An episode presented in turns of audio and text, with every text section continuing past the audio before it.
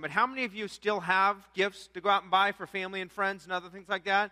All right, most of us. How many of you are all done with, with that? Okay, we hate you guys, okay? No, just joking, just joking. You guys, you, you, you're ahead of the game. You, you do it well. But I did come across an article, just in case you're looking at buying something for, for your man, all right? Ladies, um, this is out of the book Because of Bethlehem, and... Um, it's written in, in letter format, but it's just some advice on gift giving.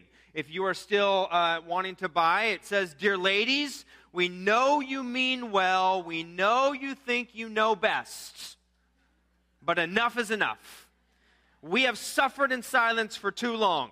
Having shared our pain with, other, with one another, we husbands hereby step out of the shadows and open our hearts. This year, as you shop for our Christmas gifts, please don't buy what we need. We know we need to smell better and look nicer. We know you like us in warm pajamas and new underwear. But we do not know, but we do not know what to say when we open these gifts. How can you fake enthusiasm over house slippers? How can you look happy holding a nose hair trimmer? We've lied long enough. For the sake of integrity on Christmas morning, we offer this guidance. As you look for any potential gift, ask yourself these questions Can he play with it? Does it swing, bounce, shuffle, cast, or roll? Can you find a trigger, a grip, a ripcord, or a stick shift on it? Does it consume oil or dog food? Does it have a big screen and a remote control? If it does, buy it. Doesn't matter if we already have one. This is no time to get practical. When considering an item of men's apparel, ask yourself is it brown and green and rain resistant? You can't lose with any garment that is. Realizing that many women prefer to shop anywhere but the gun department, we offer these two questions Does it make him look cute, or does it make him look like a hunk? If clothing makes him look cute, drop it immediately. If it makes him look like a hunk, buy two. When all else fails, ask, can he eat it? Note the question is not, would he eat it, or do other human beings eat it, or is it edible? Don't occupy yourself with such trivialities. The question is, can he eat it? Anytime the answer is affirmative, consider yourself on safe ground. And in closing, we offer this, uh, we extend this offer. If you will buy us what we want, we will do the same for you. And without revealing any details, we will tell you this a large vacuum cleaner company has offered us a group discount. and you thought we were insensitive, didn't you? No need to thank us. Signed, your husbands of which I imagine some of you ladies have some other advice to give to us husbands, don't you? On buying gift giving. Well, gift giving is, certainly fun during the Christmas season. And again, thank you so much for your work in buying the uh, Caring Christmas Tree gifts. Um, all because the greatest gift ever given to us is born in Bethlehem uh, a couple thousand years ago. And in response to that greatest gift ever given, gift giving has really followed ever since. And if you have your Bibles, if you would open them up to the book of Matthew, we uh, can follow part of Matthew's story as we see the incredible gifts that are given when the wise men find out that this little baby has been born and given to them. In fact, Matthew chapter 2 is where it begins. Verse 1 Now, after Jesus was born in Bethlehem of Judea in the house of Herod the king, Behold, wise men from the east came to Jerusalem, saying, Where is he who has been born, King of the Jews? For we saw his star when it rose, and we have come to worship him. And when Herod the king heard this, he was troubled, and all Jerusalem with him, and assembling all the chief priests and scribes of the people, he inquired of them where the Christ was to be born. And they told him, In Bethlehem in Judea, for it is written by the prophet, And you, O Bethlehem, in the land of Judah, are by no means least among the rulers of Judah. For from you shall come a ruler who will be shepherd to my people. And when Herod summoned the wise men secretly and ascertained from them what time the star had appeared, and he sent them to Bethlehem, saying, Go and search diligently for the child, and when you have found him, bring me word that I too may come and worship him. And after listening to the king, they went on their way, and behold, the star that they had seen when it rose went before them until it came to rest over the place where the child was. And when they, um, and when they saw the star, they rejoiced exceedingly with great joy. And going into the house, they saw the child with Mary, his mother. They fell down, and they, what's the word there? They what? They worshiped him. Then, opening their treasures, they offered him gifts gold, frankincense, and myrrh. You know, I'm not sure of some of your gift giving um, traditions that maybe you have at Christmas time, or maybe that you remember when you were growing up, but let me just ask uh, how many of you do at least one present on Christmas Eve? Okay.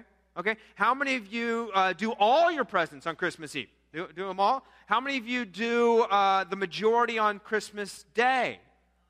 Okay, most of you do the majority of them on Christmas Day. Part of that, I don't know if you remember this as a kid, but part of that was, was just an incredible anticipation of waking up on Christmas morning, seeing presents that maybe were underneath the Christmas tree, or, or, or knowing that those presents were coming. I used to hate that anticipation as a kid, but you know it's kind of fun now to share that with others. And, and, and yet that time seemed like an eternity, didn't it?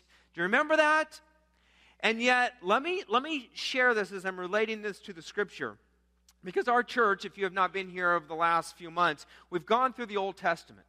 And we looked at how God kind of intervened um, to the Israelites and to the prophets and sharing. And yet, there came a time when God went silent. And when his people were just waiting, when they were anticipating, when the gift that God had promised in the Messiah was not coming. And the people waited and they waited. In fact, let me show you a little kind of um, demonstration of this, all right? Let's try this.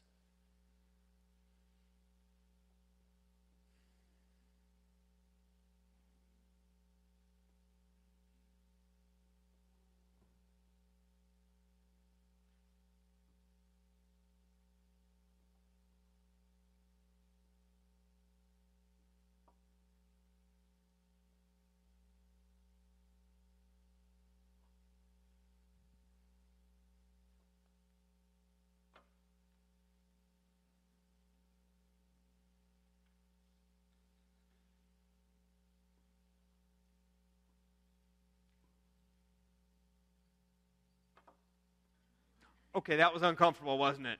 Yeah, yeah, because we're not usually silent here in the worship center.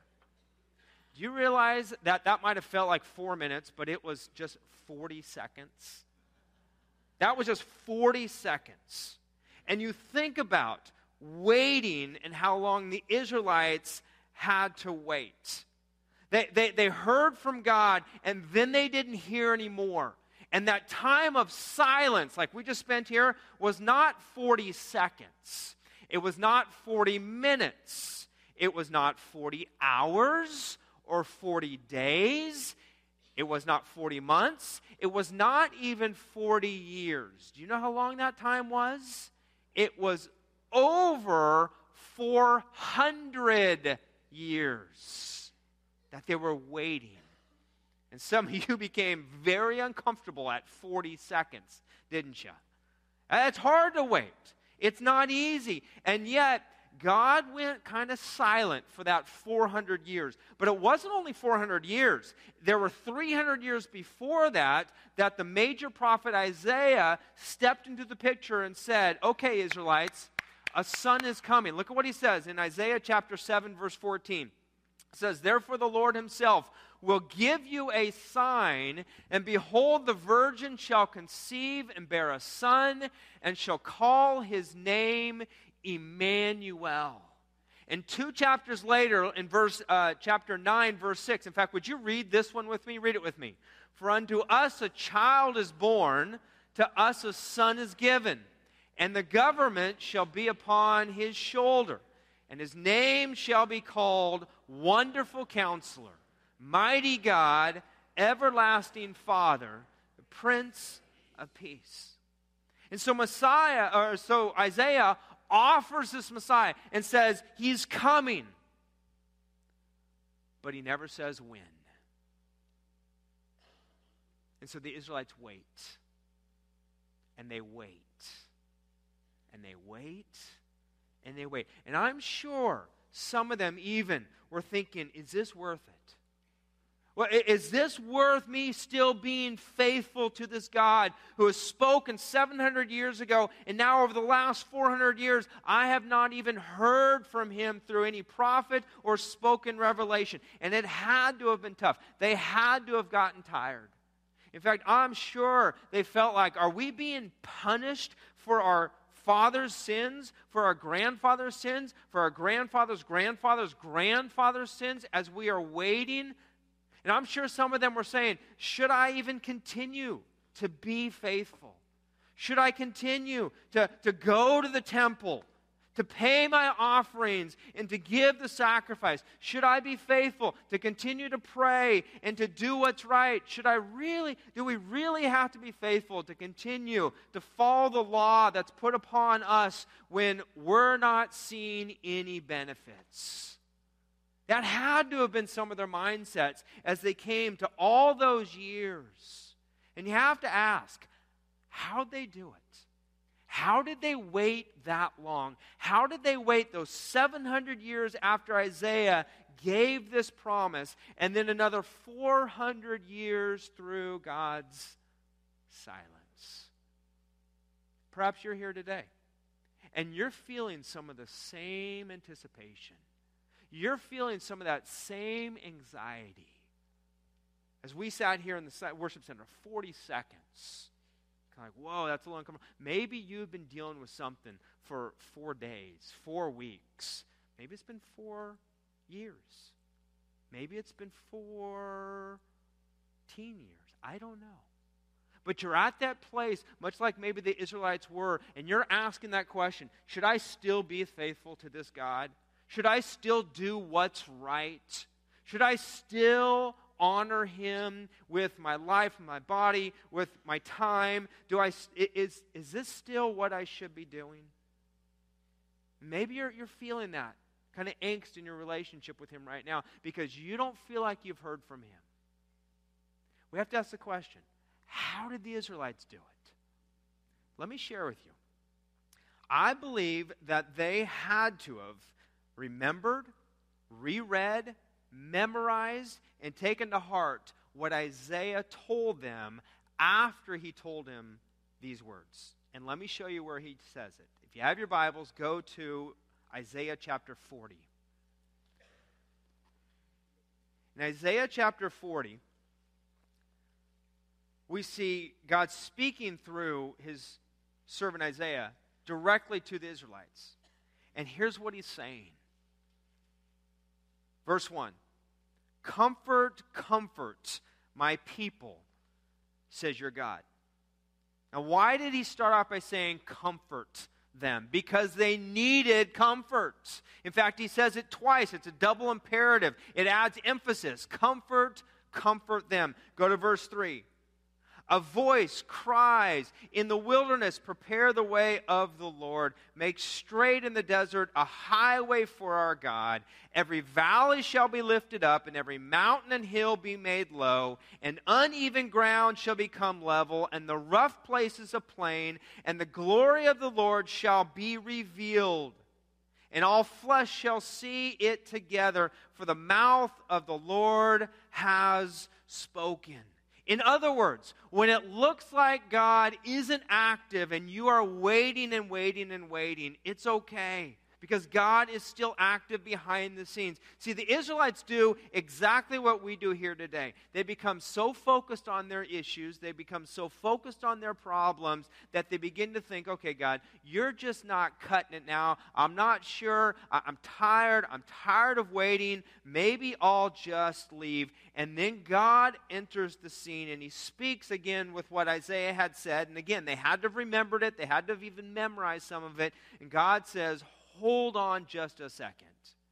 Do you remember who I am? Do you remember who you're dealing with here? Go to verse 12. Chapter 40, verse 12. He says, Who has measured the waters in the hollow of his hand and marked off the heavens with a span? Who is it who has done that? Verse 13 Who has measured the Spirit of the Lord? Or what man shows him counsel? What man speaks wisdom into God? Says, Whom did he consult? And who made him understand? Who taught him the path of justice and taught him knowledge and showed him the way of understanding? He's beginning to say here to the Israelites, remember, remember who you're dealing with here. I mean, if you ever come to a time when you're in prayer and, and maybe you're trying to enlighten God as to your situation, right? And, and, you don't only come with like your prayer concern, but you come with your answer. God, here's also how you can solve this for me. Right? And, and God just kind of steps back and says, Whoa, hold on a second. I love to hear from my people, yes, but remember who I am. Remember what I have done. Remember, I am bigger than that complication that you're having at your work. Remember, I am bigger than those finals that you are going through and you're studying for and you're trying to get them right. Remember, I am bigger than that situation you're dealing with with your wife or your husband or their unfaithfulness to you and your, though, commitment to marriage. Remember, I am bigger than that housing issue that you are facing right now. I'm bigger than that family problem that you are going through with your mom or your dad or with your children or with your relatives or with your parents. Remember, I'm bigger than that health concern that you are going through. Who's the one who set this all into motion? I am. Verse 15 says, Behold, the nations are like a drop from a bucket. As big as this world is, it's just a drop in a bucket. And are accounted as the dust on the scales. Behold, he takes up the coastlands like fine dust. Verse 17 All the nations are as nothing before him. They are accounted by him as less than nothing and emptiness. He, he looks big picture here. He says, okay, be, before you choose to abandon God over your set of circumstances right now, hold on just a second. Skip to verse 25. It says, To whom then will you compare me? That I should be like him, says the Holy One. He says, Lift up your eyes on high and see who created these. And don't just look at the earth. Don't just even look at the mountains. Look up at the skies. Look up at the stars. Who created all this? He goes on to say, who brings out their host by numbers? That's the word, the host is word for stars that we have. Who brings out the stars by number, calling them all by name? By the greatness of his might, and because he is strong in power, not one is missing. God says, okay, I, I know that maybe you're, you're getting ready to kind of throw it in. I, I know you're getting ready to kind of give up maybe some of your morals or your values, or maybe you're even looking, no, I'll just cheat on this final. It's no big deal. I know you're looking at maybe leaving your marriage or lowering your standards or not being honest at work because it seems like the honest ones don't get ahead and it seems like the dishonest ones are all doing that. I know you're discouraged, but when you are, at nighttime, go out and look up at the stars and realize I have put every one of those in place and I know the names of every one of those stars. He's saying, Who's done all that? Verse 28 Have you not known? Have you not heard? The Lord is the everlasting God the creator of the ends of the earth. He does not faint or grow weary. His understanding is unsearchable. Now, he sets all this up for the people, and then look at the promise. Here's the promise that's in play in verse 29. It says, He gives power to the faint. To him who has no might, he increases strength. He says, okay, see, see, when you are weary, when you are tired, when you are facing it, that's a time to look to me for the strength. That's a time to get your strength in me. And what does it look like when we ask him for that? I mean, does he just kind of shove us aside? Does he just kind of flick us away and say, don't bother? Absolutely not. He's the one then who gives us that strength. Verse 30, it says, Even youth shall faint and be weary, and young men shall fall exhausted. But they who, what's the word there? They who what? They who wait. Some versions, NIV, I think, says has hope. Those, those who wait. That word here is a Hebrew word that's pronounced ha-hava which is a word that describes kind of a, a, word picture of a robber waiting on the side of a road for someone to pass by. And as that robber is waiting, they wait in eager and participatory, kind of an active waiting that something is about to happen. And they're waiting for it, they're ready for it. And God says, if you maintain that type of waiting, if you maintain that type of hope, then you will find strength in what you need. Let me go on, finish it. It says, But they who wait on the Lord shall renew their strength. They shall mount up with wings like eagles. They shall run and not be weary. They shall walk and not faint. See, God is saying, you can still trust me, even when you don't see evidence that I am working.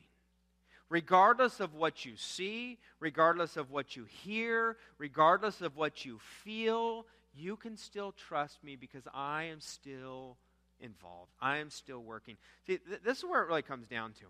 When, um, when we look at the second hand and the minute hand, God is looking at, at like, the, like the calendar. We, we look at the hour hand. Man, that hour is taking a long time. We look at the hour hand. God is looking at the month. When we look at days, God's looking at decades. He's saying, I got this. I, I'm still here. And I'll show you how the Israelites responded to this. I'll show you. Did they stick it out? Were they still waiting? Yes, they were. In fact, flip back over to Luke chapter 2. Most of the time in Luke chapter 2, we see the Christmas story, and it is in there. It, it's there with um, Quirinius and the shepherds and the angels and the baby Jesus and the manger and all that type of thing. But go right beyond that, and in the story, right afterwards, we see that there's a man by the name of Simeon who has been waiting and he's still been waiting faithfully. Uh, pick up the story in Luke chapter 2, verse 25. It says, There was a man in Jerusalem whose name was Simeon, and this man was righteous and devout, waiting for the consolation of Israel. Now, what does that mean? Consolation, consoling them, the comfort. Remember back in Isaiah 40 where it says, Comfort, comfort, the Lord says, my people? Here's Simeon who is waiting for that consolation to come about. And he's waiting for this Messiah to come onto the scene. It says he's waiting and, and waiting for that consolation of Israel, and the Holy Spirit was upon him. Verse 26 says, And it had been revealed to him by the Holy Spirit that he would not see death before he had seen the Christ the Lord's Christ, the, the Messiah. And here now, as Mary and Joseph show up 40 days later, because Mary had to wait for her purification, 40 days after he's born, Simeon comes on and says, That's him. That's the Savior. That's the Messiah that my people have been waiting over 700 years for, that God has not spoken to us for some 400 years, and now today I see him. See, the Advent that we celebrate is the Advent that we um, remember the four weeks leading up to Christmas time. Some of you might do this at your tables. You might have some Advent candles and such. The first week is hope, and then there's peace, and then there's joy, and then there's love. Uh, and, and we do that remembering and anticipating the coming of Jesus, just like the Israelites were preparing for his coming. But really, now in 2016, we are waiting for the second coming. We, we now live in between the Advents. See, Simeon here, um, there's a Latin word for what he does. It's called the nunc dimittis, and it means now dismiss in English. Now dismiss. It's, it's kind of a time word that says, now, you know, we can go. Now we can eat. Now we can start. He's saying, now the moment has come. And we see the hinge has now turned on this gate in Bethlehem. The gate is now open. The author of life has turned the page, and now there is a brand new chapter. And that chapter is in play. And Simeon didn't know the name of that chapter, but we know it now. You know what the Bible calls it? It calls it the last days. The last days have now come to us. In fact, on your outline, on the back page, you'll see it in the box. The different mentions of these last days. It says in Paul, uh, excuse me, Paul says in 2 Timothy chapter 3, it says, In the last days there will be come times of difficulty. Any difficulty here in 2016? Yep, we're, we're in some of those last days. It says in 2 Peter chapter 3, scoffers will come in the last days. And then this one really reveals it. Hebrews 1 says, But in these last days he has spoken to us by his what? By his son. When Jesus came, biblically, we are now in the last days. So what is, and, and, and we're, we're in that time between the Advents. That's when we live now. And that second advent will include a sudden, personal, visible, bodily return of Jesus to this earth. How do I know that? Because of what he said. John chapter 14 says, I will come again and I will take you to myself. And then this great verse out of Hebrews 9 where it says, So Christ will appear, uh, what's it say there? A what? A second time. See, the, the scripture writers knew. He had already appeared once. The next time he appears will be the end time. And it says he will appear a second time, not to deal with sin. We talked about that last week if you were here out of Matthew chapter 1, verse, I think it was 20. This time it won't be for sin. That was the first time he appeared. The second time, though, will be to save those who are eagerly waiting for him. Uh, uh okay, did you pick up that word there again? Eagerly what? Eagerly what? That ahava, that, that, that, that, that eagerly waiting, like a robber ready to pounce, saying, God, when are you coming? When are you coming for us? When are you coming for us? And so mark this down. As he came, Christ will come, but he won't come as he came the first time. No, it, it'll be different. The first time he came, he came quietly into Bethlehem. But the second time he comes, it says in John chapter 5, he will return with a shout and in Bethlehem, that little baby, he slept, that newborn baby. But when he comes again in 1 Thessalonians 4, it says he will come with a trumpet call. And at the first time, very few noticed. But when he comes again, all the nations, it says out of Matthew 25, all the nations will be gathered before him, and they will know when this king came the first time, he was gathered and put into a manger. But when he comes the second time, he will be sitting on his throne. And then what's going to happen? Then, this is what we've all been waiting for. Then, God's promise will be fulfilled. Because as it says in 2 Peter chapter 3, there will be a new heaven and there will be a new earth where justice reigns and the Lord will reign forever and forever and forever. See, God's on a timeline, it's just not our timeline, right? The, uh, things that happen and in history it's not just this kind of these these morphing things and these circles that come about and well we'll wonder and see what's happening no god's working it through. We just don't know exactly what that looks like and what his timeline is it all is fitting together. And we can look to Scripture and we can look at things going on in the world and we can put some of the pieces together. But let me say it this way we celebrate the first Advent at Christmas just to whet our appetite for the second Advent that is coming. Amen?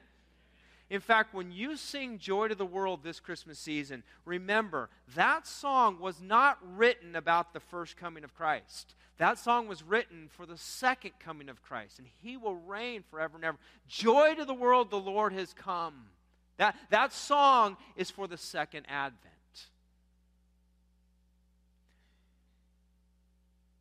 There's a man by the name of um, Bud Wood, who is the founder of uh, one of the country's best homes for the mentally handicapped or mentally challenged people.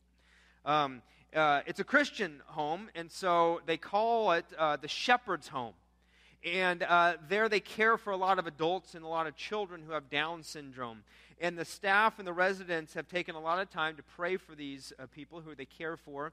Um, and they've also taken a lot of time to read them the Christmas story, to read them the gospel story, to read them the Bible. And many of the people are now Christians. They have Bibles, they read their Bibles, and, and it's kind of a, a simple childlike faith that they have in this shepherd's home.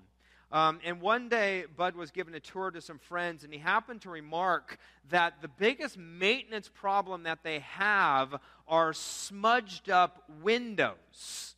And the friend kind of scratched his head and said, Smudged windows? What does that mean? Bud, uh, he kind of smiled and he said, Well, anytime you walk through the shepherd's home with these kind of uh, mentally challenged people that are here, any hour of the day, you can pass some of the children, and their hands and their noses and their faces will be pressed up against the window panes.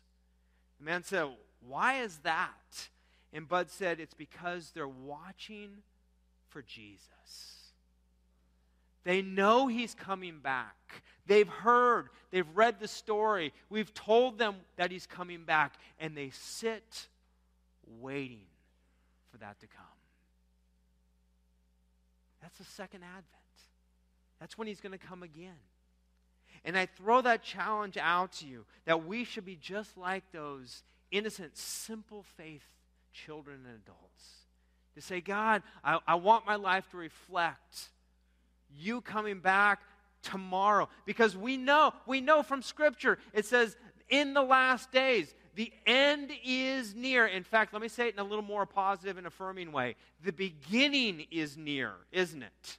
Because when the end on earth happens here, that's when the beginning of time really begins and goes on and on and on and on and on. And so let me kind of focus you on just two questions before I end my talk.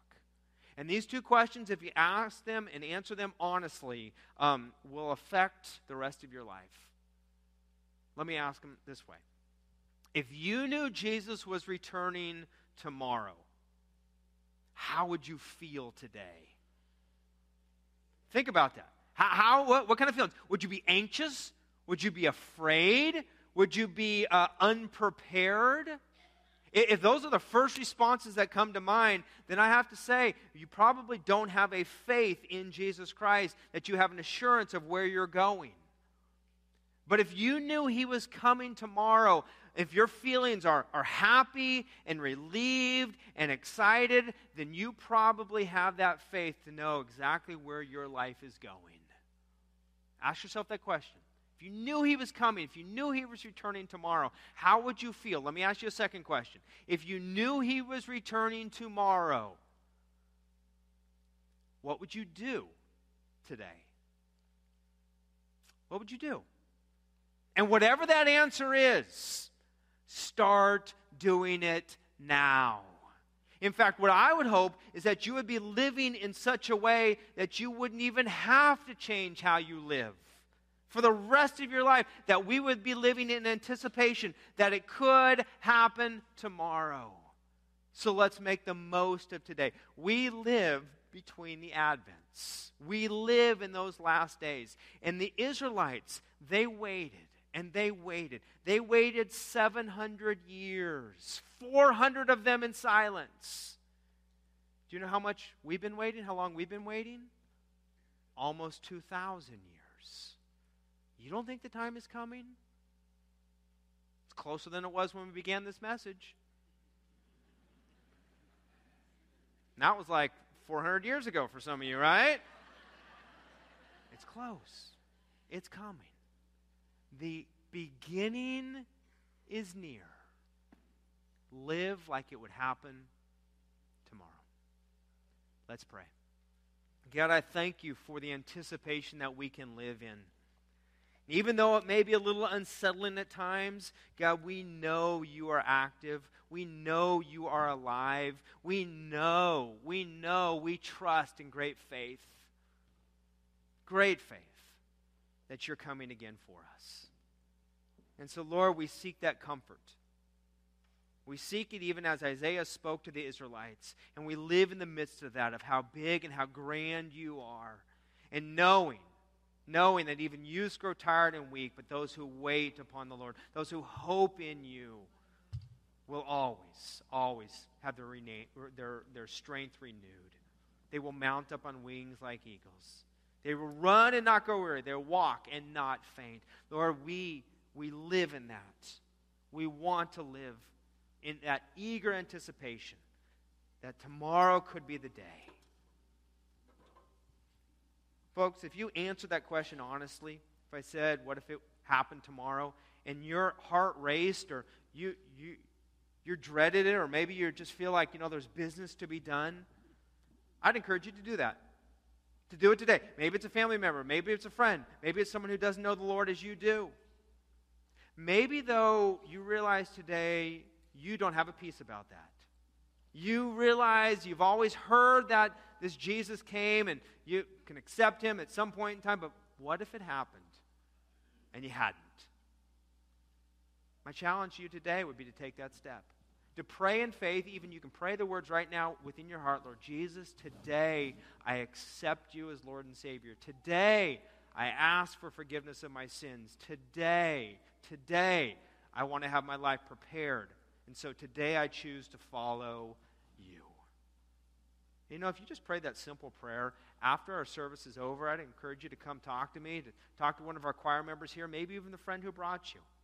We'd love to tell you more about what that simple prayer means because now it changes everything. You can live differently because now you can eagerly anticipate the second coming. Lord Jesus, thank you for your incredible truth. Thank you for your Son that was given to us. And we thank you that you will reign forever and forever and forevermore. We sing and we celebrate that now. We live in that anticipation, for it's in the name of Jesus we pray.